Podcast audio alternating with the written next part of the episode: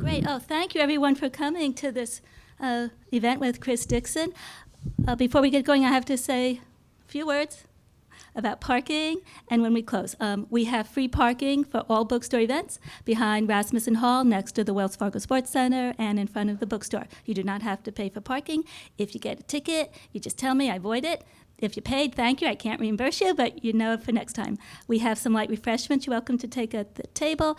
The bookstore closes at 6 o'clock. We have to be out of the building by 6 o'clock, so please keep that in mind. Um, great. Um, our event. Um, author and activist Chris Dixon presents, presents Another Politics, talking across today's transformative movements. Uh, recent decades have seen the exciting convergence of anti authoritarian radicalism and broader based movements in the US and Canada. Drawing on interviews with organizers across North America, this event will explore the meaning of another politics. Chris Dixon, originally from Anchorage, is a longtime community organizer, writer, and educator with a PhD from the University of California, Santa Cruz. He serves on the board of the Institute for Anarchist Studies and the advisory board for the activist journal Upping the Anti. He currently lives in Ottawa, Canada, on unceded Algonquin territory. His new book is Another Politics Talking Across Today's Transformative Movements and is published by University of California Press. Um, we have some copies here. If you'd like to purchase it, you can do so at the register downstairs. I'm sure Chris will sign it for you. And um, it is on consignment, so Chris gets most of the money. So that's, I hope it encourages you to buy it. Um, right now, I'd like to welcome Chris Dixon. And Chris, please say a lot more about yourself. And we'll have time for a Q&A after your presentation. Thank you all for coming.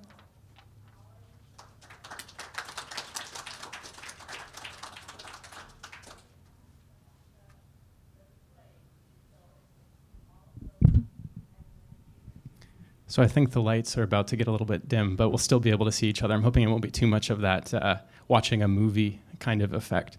Uh, can everyone hear me okay? Okay. If at some point you can't hear me, please do some kind of a signal with your ear so that I know that I'm speaking quietly. I have a tendency when I'm nervous to talk more slowly and more quietly. It's a kind of contradictory response that most people don't have. So I am delighted to be here in Anchorage. This is the 63rd event that I've done for this book, and this is the 34th city I've been in since September.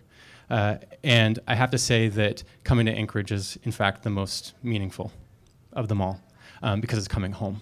Um, and in, many ways, this is the place where I started thinking about this stuff and learning about this stuff uh, and really starting to dig into it in a way that I then have gone on to uh, take further than perhaps I ever thought I would take it. Uh, so thank you for coming out, and I'm really happy to be here with you. I want to start actually with a practice which is much more common in the Canadian context, but which I think is actually really appropriate and useful, especially in the Alaskan context. And that's to acknowledge the territory that we're on. We're on the traditional territory of the Dena'ina people. And I say this not as a kind of guilt trip and not as um, some kind of like piece of political rhetoric but actually as a way to talk about the fact that whatever we're doing here on this land, working, playing, raising children, eating, we're doing it in an ongoing colonial context, right? One in which this land was actually stolen from people and restructured in really fundamental ways. And that's an ongoing process that actually shapes all of us here. And I want to bring this up to also point to the fact that there is, in fact, ongoing indigenous resistance and resilience across this continent that's calling into question many of the ways that we think about territorial sovereignty and whose land we're on. I'm hoping that some of what I'm saying right now will enter into what I'm going to be sharing with you and hopefully as well into the discussion that we have together. Am I making sense in what I'm saying? Okay. So let me say a little bit about myself so you know where I'm coming from. Uh, and then I'll get into explaining what I'm going to do with our time together this afternoon, evening. Uh, so, first of all, thanks to Rachel and the UAA bookstore for hosting this event. It's really a wonderful space to be in, and I particularly have appreciated, Rachel, how on top of things you are. Um, after doing more than 60 events, I've had a full range of experiences, and I can say that you're one of the most together people that I've worked with. Uh, so, my name is Chris, as Rachel said, and I'm from here. Uh, I currently live in Ottawa, the national capital of Canada, on unceded Algonquin territory. And between living here and living in Canada, I lived down the US West Coast in Washington, Oregon, and California. And then I moved into the Canadian context eight years ago. In all of those places where I have lived, I have been involved in social and environmental justice organizing of one kind or another for more than 20 years. So the perspective I bring is one that's shaped by being in these many places and doing these many kinds of political activity. And uh, that's really what carried me into working on this project that I'm going to talk with you about. Um, the other thing is that uh, I am a deprofessionalized academic. So, what that means is that I went to graduate school at the University of California, Santa Cruz. I got a PhD, and I never had any intention of pursuing an academic career. My plan was to actually use the resources of the University of California to further the movements and social struggles that I care about. And that's part of this work that I'm doing here and I've been doing. And what that looked like over the last eight years was me traveling around the United States and Canada, interviewing longtime activists and organizers involved in a variety of movements, and asking questions about what are we learning together as we participate in struggles to try and change the world? What kinds of challenges are we coming up against? What kinds of consistent questions are we facing? Often unresolved questions are we facing as we try and do this work? And my hope in doing all of these interviews, and really in, with these interviews, I was focusing on talking to people who don't write, right? People who don't write books, rarely write articles, maybe occasionally write a blog post, but are actually generating all kinds of experience and knowledge as they do the work that they're doing. Not surprisingly, these people tend to be not white men. And those, I actually really prioritize the voices of women and people of color and queers and working class people among those that I interviewed, and this was very intentional. My hope was to pull some of all of this knowledge together in a way that could be useful, could be shared across movements, across people's experiences of trying to transform the world. And I'm really happy that it's finally come together into this book, Another Politics, which is my attempt to try and sort of synthesize so much of this thinking and so many of these activities. And on this note, I should say that you will witness a magic trick this afternoon. Uh, the one magic trick I'm capable of doing. And the magic trick is this I'll be talking, and it will look as if there are ideas coming out of my head and then coming out of my mouth. But in fact, what I'm going to be sharing with you is based on the ideas and the experiences of dozens, if not hundreds, of people. So the illusion is that I'm a brilliant person. I'm not. But I'm really happy to be connected to many brilliant social movements. And that's part of what I'm trying to convey uh, in what I'm going to talk about. Am I making sense in what I'm saying here? Okay, this is, this is not about me being humble, it's actually about me pointing to a social fact of how knowledge works. It's often collective. People actually learn things and figure out things together. Okay, the last thing I want to say, uh, as is my practice, whenever I speak publicly, is that I like to dedicate what I'm going to say to a particular person or organization that has really influenced and shaped my thinking in terms of what I've tried to do in this book and also in what I've tried to do politically in the world. So today, I want to dedicate what I'm going to say to Ruth Sheridan, who has been my anarchist mentor for more than 20 years and really shaped my thinking in profound ways and often offered so much to Anchorage in her commitment to, to, to social justice and long haul struggle. So, this is dedicated to you, Ruth. And then I want to also dedicate what I'm going to say to Steller Secondary School, where I started figuring this stuff out in the first place. Okay. So, um, here's what I'm going to do. In this presentation today, I want to talk about a radical political current, a radical political tendency that I think is increasingly influential across a range of social movements that have been happening in recent years across this continent.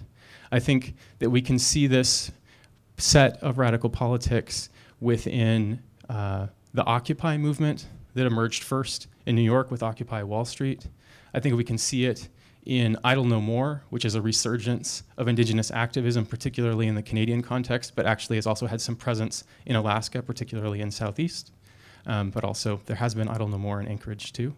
Um, I think we can see it in aspects of the radical climate justice movement, particularly, um, well, we're seeing some of this right now actually in Seattle as 13 people were arrested today trying to block uh, Shell's offshore rig from coming up.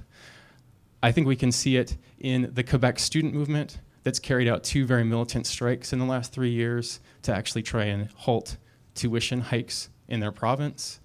And, and many other things. I think we can definitely see it in the surge of activity that is getting called Black Lives Matter right now and is happening in many, many cities across the United States, especially. For shorthand, I'm going to call this radical politics, this political tendency that I'll be talking about, the anti authoritarian current. And I'll get more into explaining what I mean by this term and why I chose this term in a little while.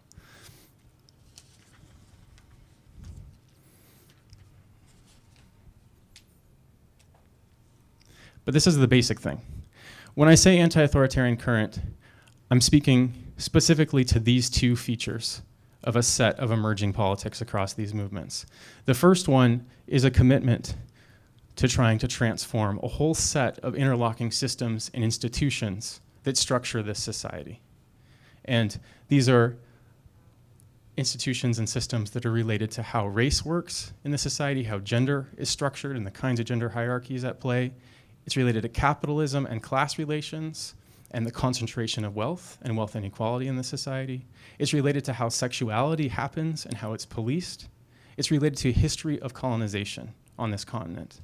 And also, this is all deeply interconnected with the state, with how governments work, and a kind of violence that governments use to actually hold a whole set of social relations in place. So, this is one aspect. Activists involved in this politics are trying to change that whole set of interlocking set of systems and relations. The other aspect is people aren't content to just hang out in subcultural activist scenes. They want to try and connect with people beyond those scenes and actually work with people involved in a whole variety of struggles and situations in their lives to try and change society. So these are the two kinds of defining features of this politics that I'm going to be talking about today. And like I said, I'll get more into it. Are you following me so far in what I'm saying here? Okay. So over the last couple of decades, this has really surged this kind of politics has really surged in North America. And we can see a lot of examples of this. People involved in the anti authoritarian current are building networks, campaigns, and organizations of many different kinds. And just to throw out a few instances, one is the network called No One is Illegal that exists across the Canadian context with collectives in most major cities. I'll talk more about No One is Illegal a little bit later. Another thing to mention is national organizations in the United States, like Critical Resistance, which I'll talk about a little bit more, that does work around the prisons, and INCITE Women of Color Against Violence, another organization that I'll spend some time talking about. And also, there are people involved in national networks like Rising Tide, involved in ongoing work related to the environment and climate change. And then there's all kinds of people involved in lots and lots of tiny little groups and organizations and activist publications and other things. But there's a lot happening, and it's been actually growing and surging significantly over the last 20 years. So, those of us in this current, and I'm going to say us and we, because I'm part of this politics, I identify wholeheartedly with it. We're building stuff. We're building organizations, we're building campaigns, we're building networks. We're trying to build and bring our commitments into a whole range of struggles and activities related to racial justice, gender equality, economic justice, uh, indigenous solidarity activism, environmental justice, and so on. And what I want to do today is briefly, in about 40 minutes, try and give you a glimpse of what some of this looks like right now. Like what what's actually happening, but first of all, where did it come from? Uh, and what are some of the core animating principles of this politics, and uh, and also kind of like what can we draw from it. So I'm a really very linear thinker, and so I like to tell you exactly what I'm going to do before I do it. So what I'm going to do is I'm going to talk a little bit about history, then I'm going to turn toward some principles, and then I'm going to conclude with some lessons for movement building that I think we can take from some of these recent experiences. That's the plan.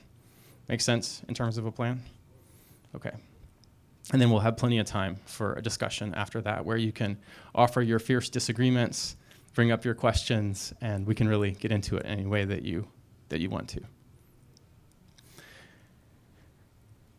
Okay, so to start off, um, I'm trained as a social movement historian. So, what that means is that whenever I look at any political phenomenon, really, actually, whenever I look at anything in the world, the first question I ask is where did this come from? What are the origins of this? And so, for that reason, I want to start with the historical component of the anti authoritarian current. And there's a lot to say about this history.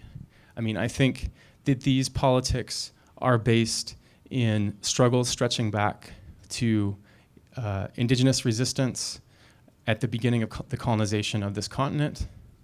I think that there are strong roots here in the original abolitionist movement, which was the movement against chattel slavery on this continent. And I think also there's an important foundation here coming out of early socialist politics rooted in the late 19th century that were working class struggles against the capitalist system. But I do think there's something new, and I'm sure that that's already coming across in what I'm saying. I think there's something that's been coming together in the last couple of decades, a real kind of convergence between radical politics of various kinds and broader based movements in which lots and lots of people are participating. And so I want to talk about three strands in the more recent history. And I'm going to actually focus on three political strands since the 1970s that I think have significantly shaped what this politics looks like. I like to talk about the 70s onward because when people talk about radical politics and activism, they focus on the 60s. But there's actually a lot that's happened since the 1960s. And I think much of what's happened since the 60s has fundamentally influenced what's happening right now. So I'm going to talk about these, these three strands historically, briefly.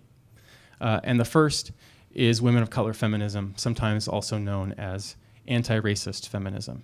Is this a term that anyone has heard before, women of color feminism? Okay. Was not expecting this to be something that was widely understood. Um, so when I'm talking about women of color feminism, I'm actually talking about a set of politics and activities that bloomed within the context of the liberation movements of the 1960s. And there's a lot to say about what these politics looked like and what was going on with them. And it's very hard to generalize, but I'm going to do that anyways. Uh, and I'm going to say that I think one important generalization we can make about this political strand in the late 1960s and the early 1970s is that there were many women of color activists looking around at the landscape of activism and social movements, whether that was the women's liberation movement, the anti war movement, the civil rights movement and black power upsurges, and so on. And they were saying none of these movements actually have a way to account for the ways in which we are simultaneously experiencing different kinds of sets of oppression, different kinds of power relations that are based in things like race, class, gender, and in many cases, sexuality. Because a lot of these activists were lesbian activists, they were lesbian women of color radicals. And so these people were coming together in small collectives, coming ar- together around activist publications and publishing presses of various kinds. And they were trying to make sense of what was going on in the world and how they could understand themselves in relation to it. And, and they were basically trying to build a new politics that we now think of as women of color feminism. But at the time, there was no, no way to name these politics. And I think one of the most important formulations of these early politics came from a collective in Boston called the Combahee River Collective. Um, And some of the people involved in the Combahee River Collective went on to become slightly famous within women's studies circles. So Barbara Smith, in particular, was one of these people. But her sister, Beverly Smith, also did a lot of important work as part of this collective. So in 1977, the Combahee River Collective wrote a statement. They tried to actually synthesize their politics. And I think that this statement still has a lot of important uh, use to it. And so I just want to quote one sentence from the Combahee River Collective Statement. So in Boston, 1977, they wrote, We are actively committed to struggling against racial, sexual, heterosexual, and class oppression, and see as our particular task the development of integrated analysis and practice based upon the fact that the major systems of oppression are interlocking. So this was a mouthful. Basically, what they were getting at in talking about an integrated analysis was saying we can't actually make sense of the social world by focusing on one set of power relations at a time. We can't just talk about economics and class relations, totally disconnected from how race works in the society and how white supremacy functions in the society. And we can't disconnect that from thinking about how gender works and how there's a long, dense history of systematic oppression of women in the society and devaluation of women and women's labor in the society. And that can't be disconnected from how sexuality is regulated in the society, and so on. So they were, they were actually saying we need to have an account. We need to have a way of understanding how these things are connected. And then we need to have a kind of multi layered politics that will fight to transform all of these relations and all of the institutions that they're connected to simultaneously. Can't do it one at a time. So this was kind of a foundational pushback against single issue politics, or what are sometimes called single issue politics, of just think, focusing on one thing at a time. And this kind of analysis, this kind of politics related to women of color feminism has developed significantly over the subsequent decades. And there's much to say about that. I'm not going to go in depth on, on it right now. I do just want to say that one of the most important organizations developing these ideas and putting them into practice is called INCITE Women of Color Against Violence. They came together in 2000, actually at a conference in Santa Cruz, and they've since developed chapters and groups and affiliates around the United States. And INCITE has tried to really put together a political approach that rests on these kinds of ideas and then figure out how to make it work practically in community organizing. And so, one example of this is an INCITE affiliate that existed in Brooklyn, in Bushwick, New York, for a good number of years called Sister to Sister that did community organizing with low income young women of color who were often facing violence from their partners and also from the police in their neighborhoods. And this particular organization was trying to figure out how to develop campaigns and strategies that could fight violence on both of those fronts simultaneously, which sometimes meant confronting dudes in workplaces and publicly embarrassing them, and sometimes meant going to police stations and holding really public protests to actually talk about the systematic targeting of people in their neighborhood by the cops in super racist and sexist ways. So, sister to sister is just one example of INCITE trying to figure out how to put some of this stuff into practice. The only other thing I want to say about INCITE is that they've developed a term that I think has become very popular and useful called the nonprofit industrial complex. Has anyone ever heard the term nonprofit industrial complex?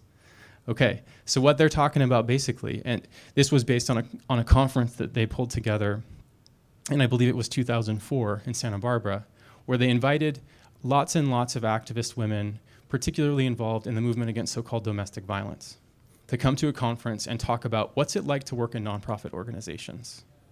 What are the challenges and difficulties of that? And the shared analysis that they developed out of that was to talk about how, in fact, working in nonprofit organizations is incredibly constrained. Whoever pulls the purse strings actually significantly controls what can happen politically in organizations. And so the nonprofit industrial complex is a term for pointing to how nonprofit organizations are connected to private philanthropic funders and state funding. And those people who control the money actually place a lot of constraints then on what NGOs can do. I think it's a really useful term, and I think it makes a lot of sense that it's become very popular for people to make sense of these experiences of working. And I'm sure any of you who've worked in the nonprofit sector have had experiences with um, funding deadlines, grant cycles, and funders as shaping what can actually happen. Okay, so I want to turn to the second political strand that I wanted to talk about historically here, which is prison abolitionism. Again, has anyone heard the term prison abolitionism before? Okay. So, when I'm talking about prison abolitionism, this is something that I think is significantly rooted in the long black freedom struggle in this country, which, in my understanding,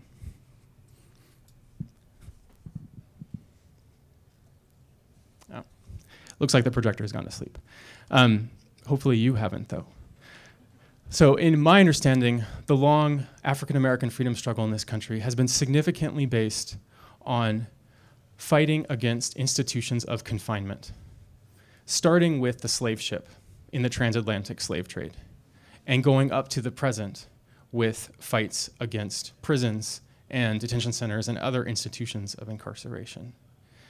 At the same time, I think that this political strand of prison abolitionism really developed as part of the liberation movements of the 1960s. And the thing to really bear in mind about this particular piece of history is that by the late 60s and early 1970s, prisons were hotbeds of political activism.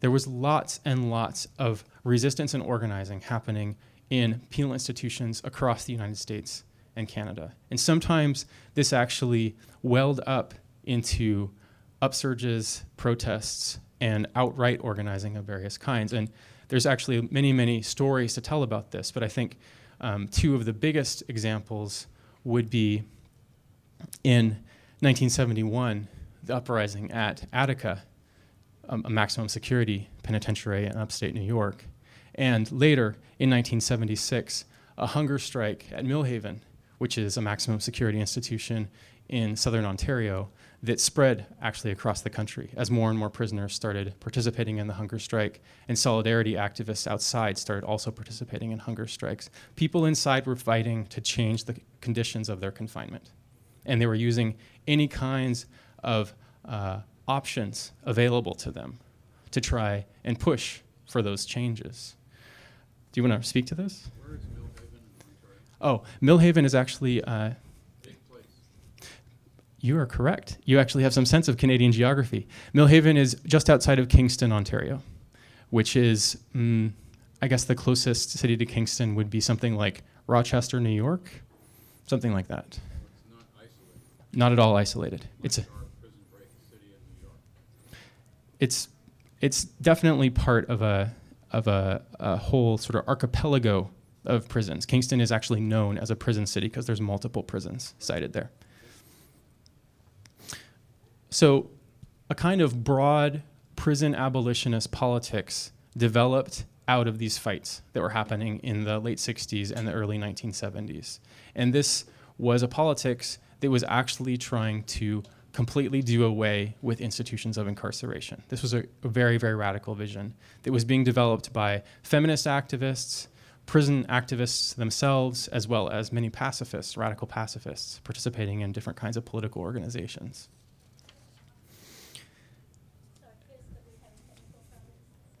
That's how it goes. I roll with these situations.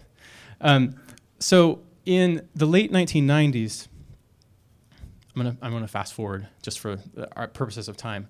The late 1990s, things were looking dramatically more intense and bad related to prisons in the United States from the 1970s, and this was largely due to what happened during the Reagan era in the U.S. Right? There was a massive expansion of prisons huge amount of prison construction, and exponential growth in the number of people imprisoned by the early 1990s. And there's lots of complex reasons for how that all went down that we can totally get into in the discussion if you want. Um, but this was dramatic. And of course, it was intensely racialized because the vast majority of those people, overwhelmingly out of proportion to their presence in the population, the vast majority of these people are people of color, black and brown people in prisons. And people were trying to make sense of this why was this and what, what was actually going on here?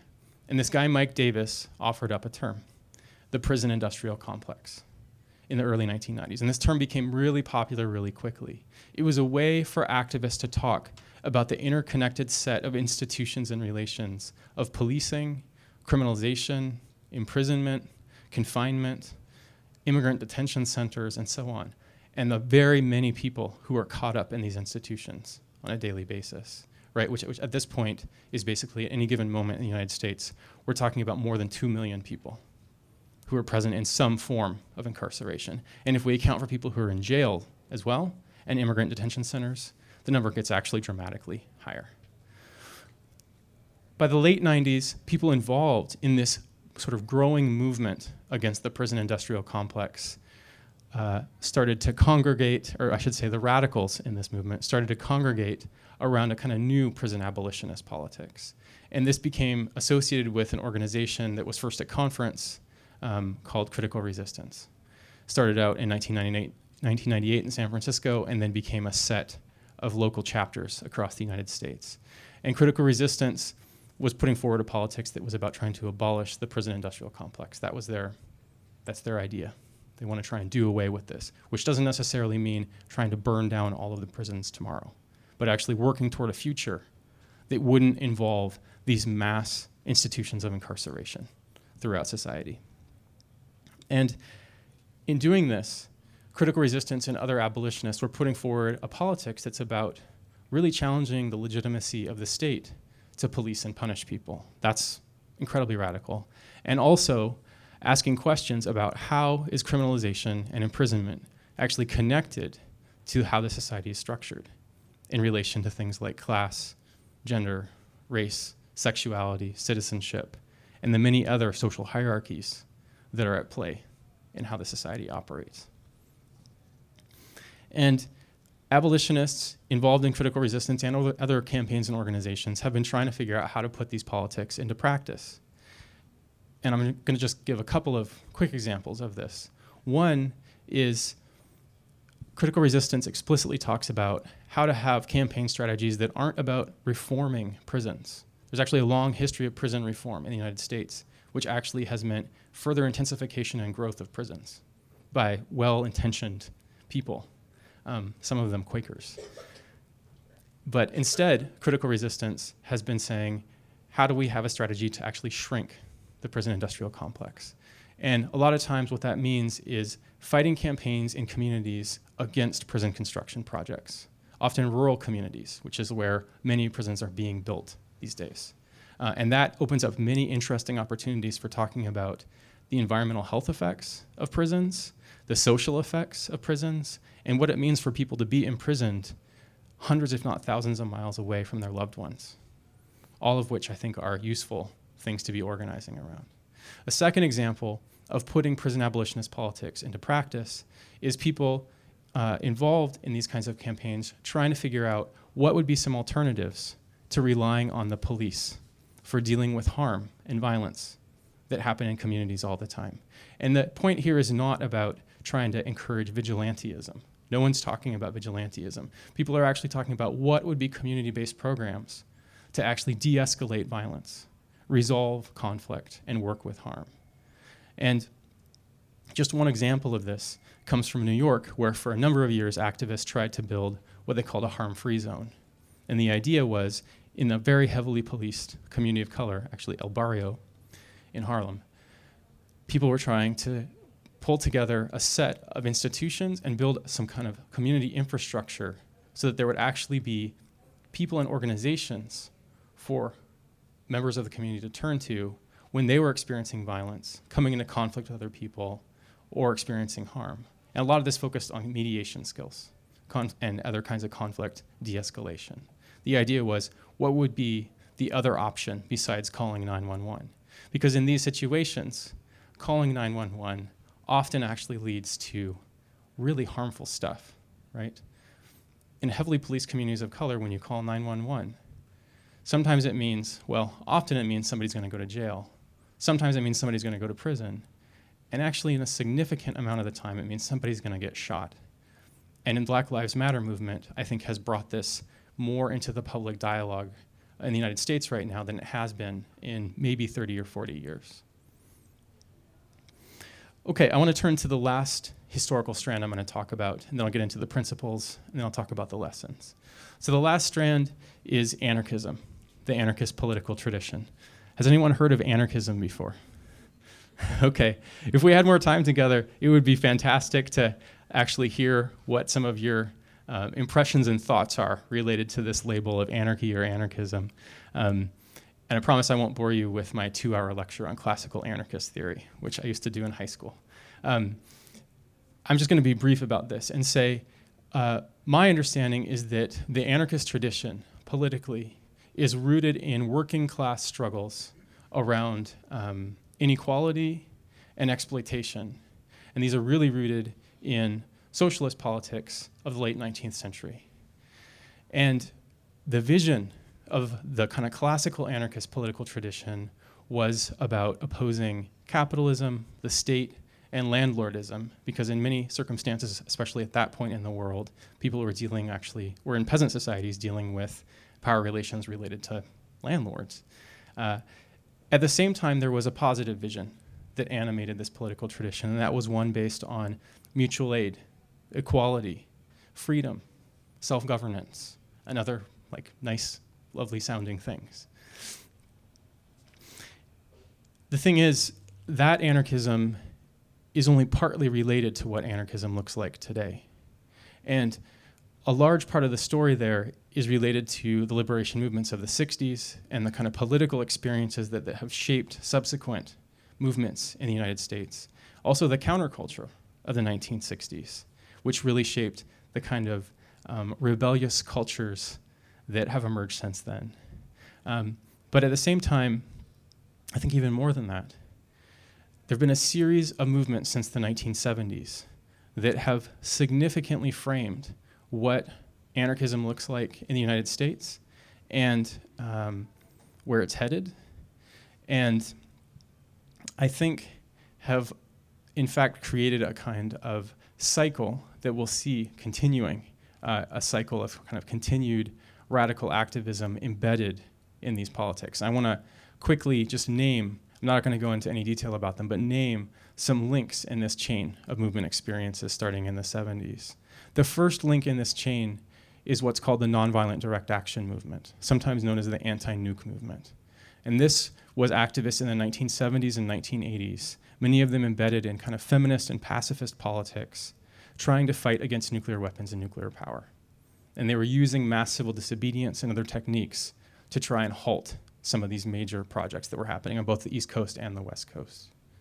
The second link in this chain was direct action AIDS activism of the 1980s, partly going into the 1990s. This is usually associated in the United States with the organization ACT UP, AIDS Coalition to Unleash Power, which had chapters in many cities.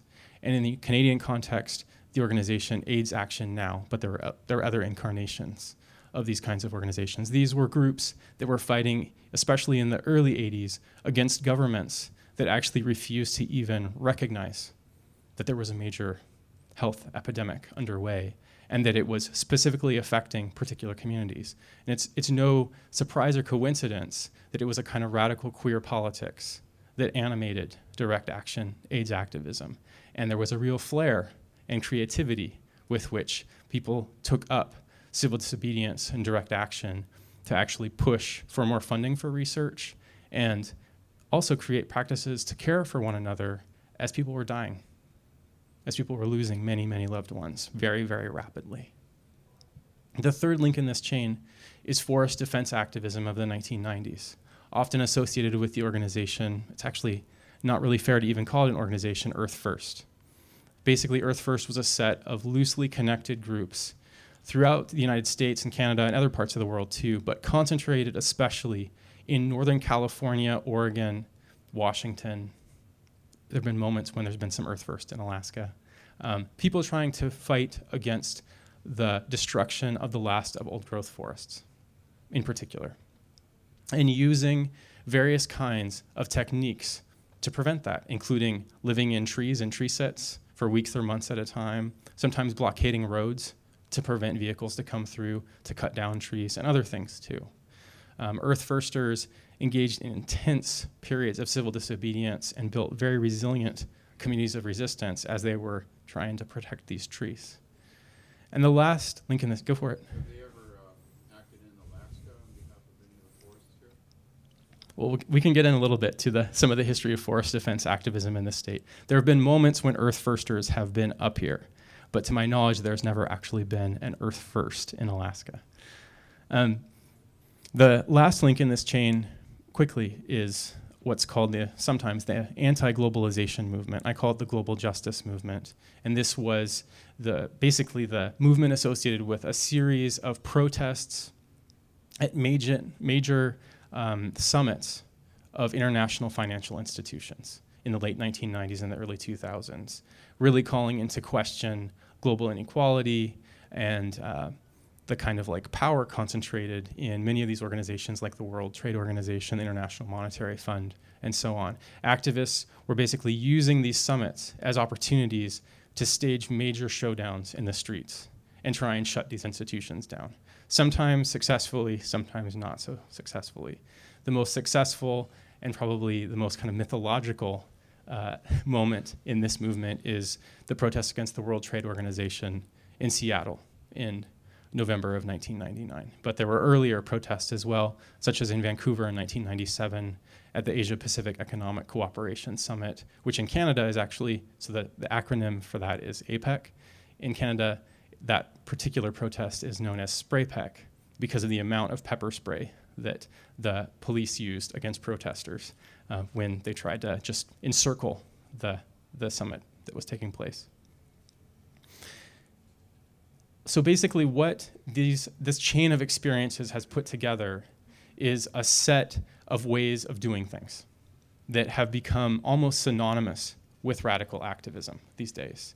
And one of these is a commitment to mass civil disobedience or direct action of various kinds using bodies to directly intervene and try and put pressure on ruling institutions. A second one is uh, attempts to put our values into practice by building alternatives of various kinds. And these could be things like food co ops, housing co ops, various kinds of trainings and workshops to work through and contend with the ways that things like race and gender influence organizing, how those power relations are actually present in organizing and activist spaces.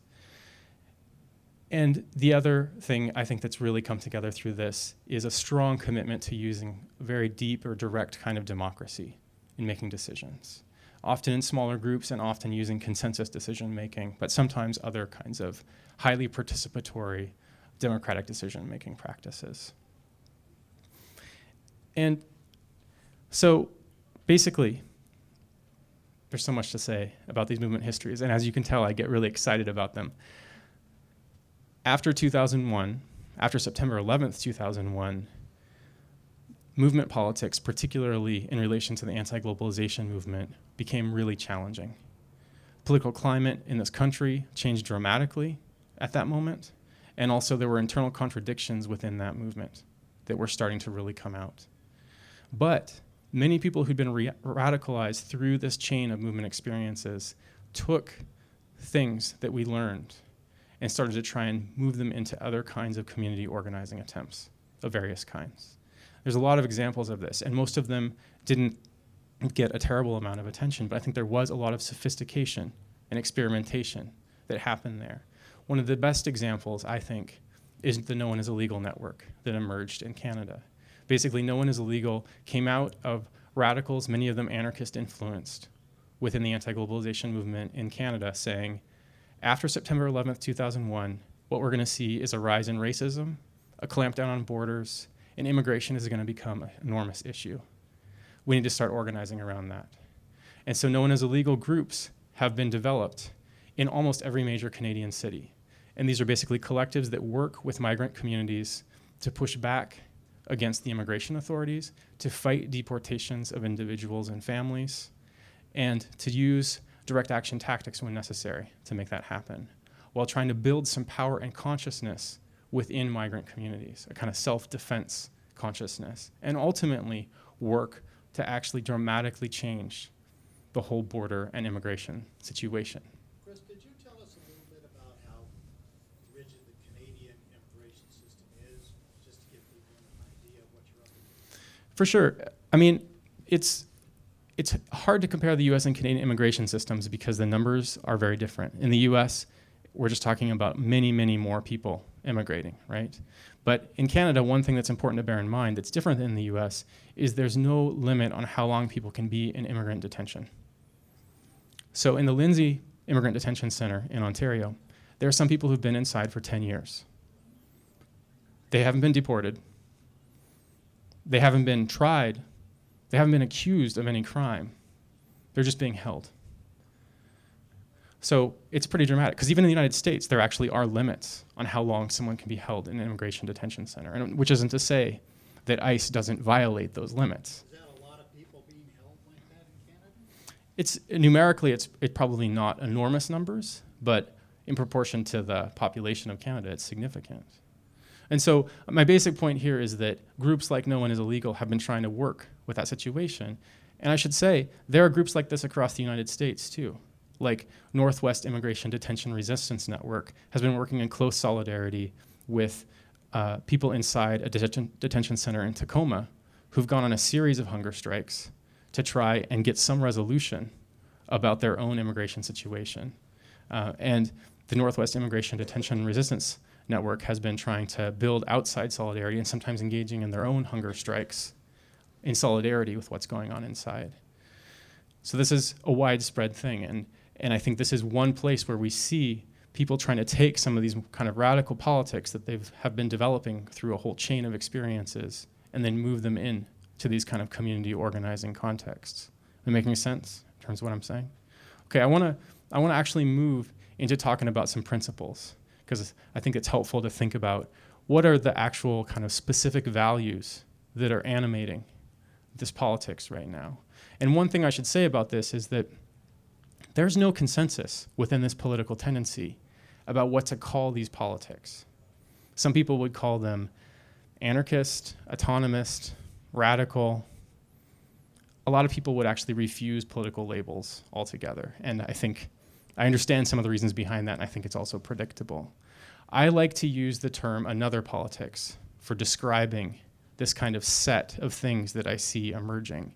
And this is partly based on uh, an expression that became more popular because of the struggle and fight of the Zapatista rebels in Chiapas, Mexico, since the mid 1990s, who have, in their fights against the Mexican state and actually calling into question capitalism, have talked about us needing other ways of doing politics. And they talk about their other campaign. It's a way that they try and hold a space for something. And I like this expression, another, because I think it points to something that is still in progress, is not actually fully fleshed out, um, and yet something that can be shared, something that can actually be held by a number of people at once, and that is based really in questions, right? In recognizing that there's still a lot of uncertainty about how we make social transformation in the 21st century. Because after all, if we knew how to make a revolution, we would have had one already, right? So, another politics I think, doesn't have any party lines. There's no central committee that's determining how these things work. But I do think there are some core principles. So I want to talk about four of those principles quickly. The first one of these principles is struggling against all forms of domination, all forms of oppression and exploitation. This is closely related to what I was talking about earlier with women of color feminist politics. And the idea here is this, this kind of no, this is what we don't want. This is the thing that we're taking a stand against. And it's specifically talking about a set of systems and social relations in the society based around things like gender, sexuality, class, race, citizenship, ability, and other things too. All the different ways that social hierarchies function in the society. And in concrete terms, this looks like people trying to put at the center the experiences of people who are in some way affected by these power relations and say, actually, people who are affected have significant knowledge about how to fight back. about how to change things, about how things could look better. And I think this, this principle also entails what a migrant justice organizer in Montreal, Sarita Ahooja, called in conversation with me, reorganizing ourselves socially. And I, I, re- I, like this expression, reorganizing ourselves socially. What she was pointing to, at least in my understanding, is that all these kinds of ways that power works in the society don't just exist externally to us, they actually happen within movements, within activist groups, in interpersonal relationships. So we have to reorganize ourselves socially in all of these different places. This is closely connected to something that the women's liberation movement used to talk about called the personal is political. The second principle here is about trying to develop new kinds of relations with one another and new kinds of organizations and social institutions together. And this is what I think of as the kind of yes, the kind of positive vision that animates the anti authoritarian current, or the sort of central affirmative part of another politics. And this is often called prefigurative politics. Prefigurative politics is a fancy term that basically means, within activism, trying to bring our visions and values into how we do what we do to the greatest extent possible. And that can mean trying to realize a greater level of democracy and participation in what we do. It can mean trying to push back against how power affects and shapes us in what we do. And it can mean trying to build other kinds of organizations, other kinds of ways of bringing people together. And I think it affects how we organize, what we build, and how we care for one another in struggle. It also frames, as a prison activist, Marika Warner in Toronto, described to me, the way that we interact, the way that we try to be aware of what is going on for people, and really try to make room for people to show up whole at the table. So, this is a significant idea about people making space in movements for people to bring their whole selves, to not have to actually leave parts of themselves at the door, pretend that they're other people than they actually are. The third principle that I think is really core to another politics is linking struggles for the improvement of people's daily lives to long term radical transformative visions. And I think the consistent question here is one that a housing and AIDS organizer in New York, Michelle O'Brien, asked of me. She said, What's the connection between concrete activities and vision? This is actually a worthwhile question to ask about anything. What's the relation between concrete activities and vision? Why are you doing what you're doing? Where do you want to go? Ultimately, where do you want to get to with what you're doing? And I would say that in general terms, in the anti authoritarian current, people are trying to forge this connection between activities and vision by fighting in this world as it is, which is a world that we didn't choose, right? It's a really imperfect world. And that often means fighting for reforms or fighting defensively to protect things. And then the key part is how do we connect that to the longer term vision that we have, the more transformative vision that we have, so that we're not just caught up defensively reacting to things all of the time. Much easier said than done, I promise you. I should say the other thing about this principle is that a lot of activists are quite interested in the idea of building counter institutions. And historically, in movements in the United States, counter institutions are institutions that are about meeting people's pressing everyday needs housing, healthcare, childcare, spaces of play, food, right? There are many pressing needs in this society. And one of the questions is how do we relate to these needs in a way that's actually also about changing how the society is structured so that those needs won't exist on such a huge scale. Okay, the last principle I want to talk about within another politics, I think, is in some ways the most important and sometimes the most confusing. And this is organizing that is grassroots and bottom up. And I'll, I'll just be really clear on this point to the best of my ability, because I've noticed something in the last decade, which is that in a lot of places in the United States, people have started using the term organizing to mean basically any kind of political activity. So, posting your opinion on Facebook is not actually a form of organizing. Tweeting your idea is also not a form of organizing. Organizing is actually something much more specific. And this became more clear to me in conversation with a criminal justice reform activist in New Orleans named Rosana Cruz. When I asked her, What does organizing mean to you? She said, Organizing is bringing people together in a long term struggle that builds their power. I think that's, that's actually really helpful, right? Organizing is about bringing people together in bigger numbers in a way that actually builds their power to confront and transform institutions. So it's not just about expressing your outrage or giving out your great ideas, it's about coming together with other people and trying to build something. And within the anti authoritarian current, I see a lot of people who are very committed to this vision of organizing but also in a particular way, because there are many different ways to organize. And some of those ways to organize are very instrumental. And we can see this, for example, in how political parties organize in the United States. They treat people like chess pieces on a board and move them around based on the priorities of a few people. So, a bottom up approach to organizing is actually about how can people together participate collectively in setting strategic objectives, making decisions, and moving together. That's a different approach to organizing than this kind of top down approach that we so often see in many, many kinds of political organizations that usually turns people away ultimately. Okay, the last thing I want to do in what I'm going to say here is talk about some lessons because I don't at all want to pretend that what I've been presenting is something that's coherent or figured out or perfect. There's no one that's got everything figured out. And what I've been talking about is actually, in many ways, a set of aspirations, a set of values that people are trying to move toward, not something that anyone has kind of got fully, coherently figured out and put into practice. But I do think within this set of politics, within these experiences that people are having across a bunch of movements over the recent decades, that there are some important lessons that are coming out about how we try and change the world.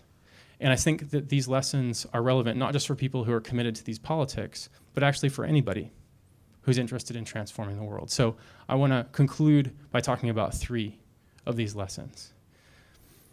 And then we'll get into the discussion. So the first lesson is that how we treat one another is really important, particularly in activist groups and in movements that are trying to change the world.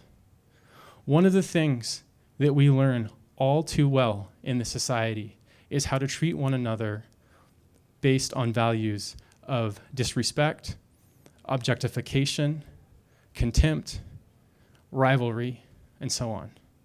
Basically, I believe that the society succeeds very well at training us how to treat one another like shit. At their high points, movements open opportunities for people to relate in other ways based on more positive values like generosity, respect, kindness, genuine listening. But sadly, a lot of times, even within movements and activist groups, there's a lot of treating people like shit that happens. There's not, in any place, a set of people who got it fully figured out um, and are like wonderful to, the, to each other all of the time. And in fact, these ways of relating with one another negatively seep in to movements and activist groups all the time. And I think really uh, trip up some efforts to try and change society. And I think it makes sense. I think in a society that's structured in this kind of pyramidal way with a small set of very wealthy and powerful people at the top, it makes sense that part of what we learn is how to dehumanize one another, to actually live in this like deeply hierarchical society. So it's it's kind of built in to how this social world works. But I don't think that we should give up on trying to move toward a vision of collective liberation and actually realize some of our values in how we treat one another. And I was really influenced to think about this based on a conversation I had with a prison abolitionist organizer in Montreal named Helen Hudson. At one point, Helen said to me, Struggle can be a really humanizing experience. And what I understood her to be saying is that when people come together to fight collectively, we can experience a profound sense of our own humanity and the humanity of other people. I believe we can and should build movements where people can actually realize their best selves and see the best selves of other people. I actually think that's part of how we build resilient movements where people stick around and ultimately where we might have a chance at changing things in the long term. The second lesson is about experimentation. There's a long history of social movements in the United States finding particular ways of doing things, whether those are particular civil disobedience tactics, particular ways of talking about oppression in groups, particular ways of making decisions or building organizations, and then just repeating them endlessly without asking basic questions about are these effective? Are these getting us where we want to go? And I think a more useful approach is to think about social change work as trying to experiment as we go. And in the context of the anti globalization movement, some people used a formulation for this that I think is very helpful. They talked about movements as laboratories of resistance. I'll read you a, a quote from David Solnit, uh, who was a leading organizer in the global justice movement and wrote about this concept at one point. David said, When we shift our thinking to see our organizing and actions as a laboratory, then we can see our actions as experiments. In keeping with this spirit, much of the value of the experiment is in the evaluation and discussion of what we learned. So I'm not trying to say anything complicated here. This is actually something that um, I think many of us probably learned in high school chemistry class. And that's that we should try something out. And often it will fail. Sometimes it will succeed. Most things that we do, there's actually a mixture of success and failure. And then the point is to evaluate, to say what worked here. What could we change? How could we make this more effective? I think this is a way to avoid getting stuck in just repeating the same things, as so often happens in movements and activism. I think it's a way of thinking about building movements that can be ongoing learning processes rather than trying to figure out something that's going to be perfect for all time, because there's never anything perfect for all time. Okay, the last lesson I want to talk about is the most abstract thing I'm going to say in the, uh, the entire talk. And that's that uh, I think a crucial lesson for building movements is linking up what I understand as the against and the beyond. And these are terms that I take from a radical theorist named John Holloway.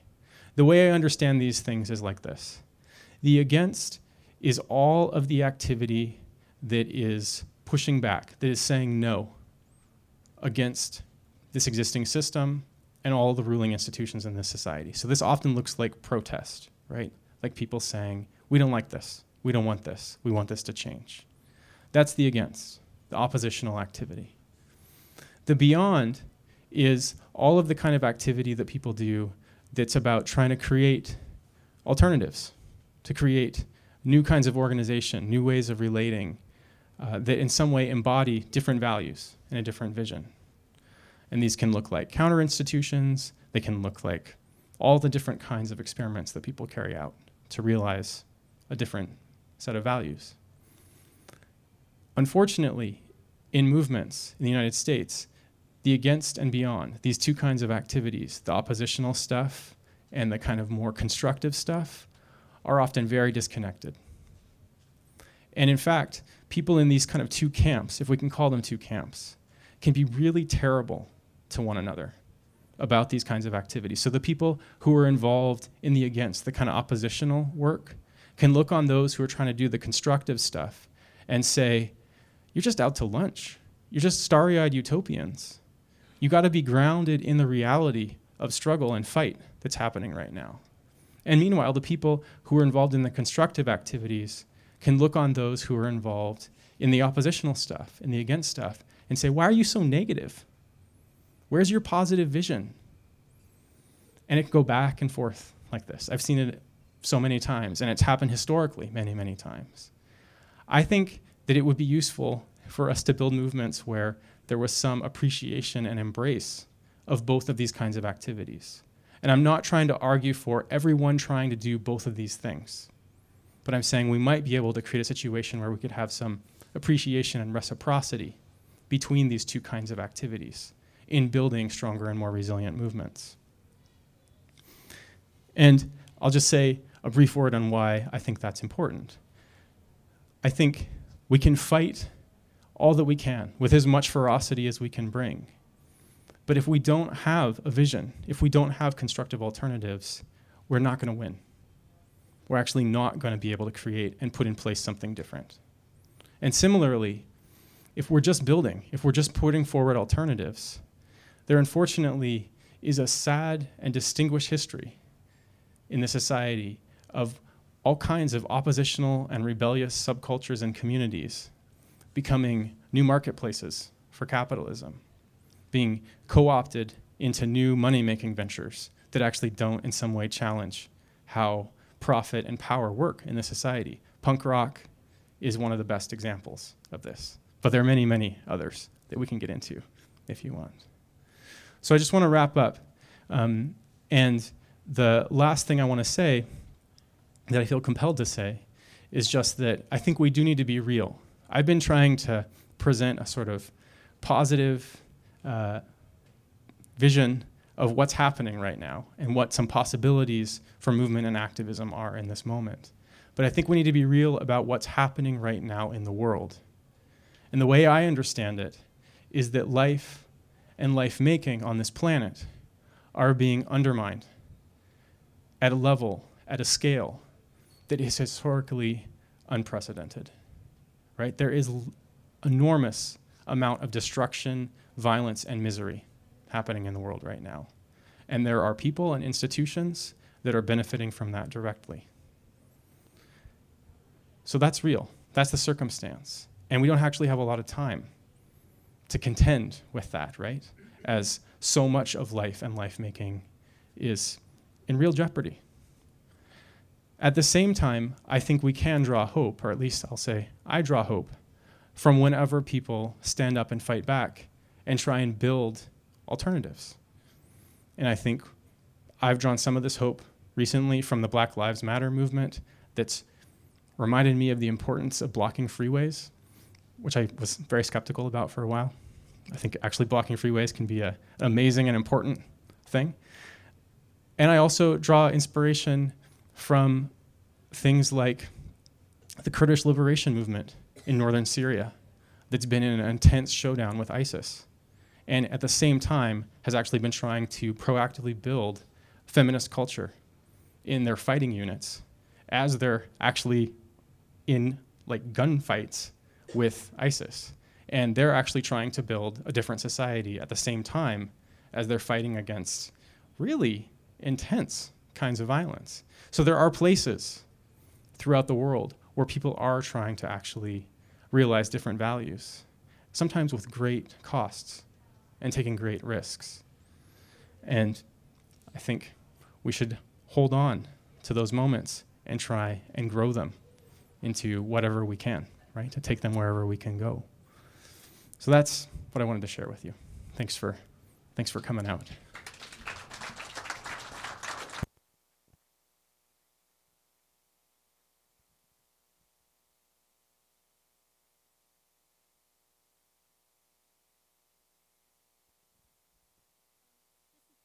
This is being recorded, so what I'm going to do is I'm going to stop the recording now so we can just have a discussion so people don't have to worry about being taped.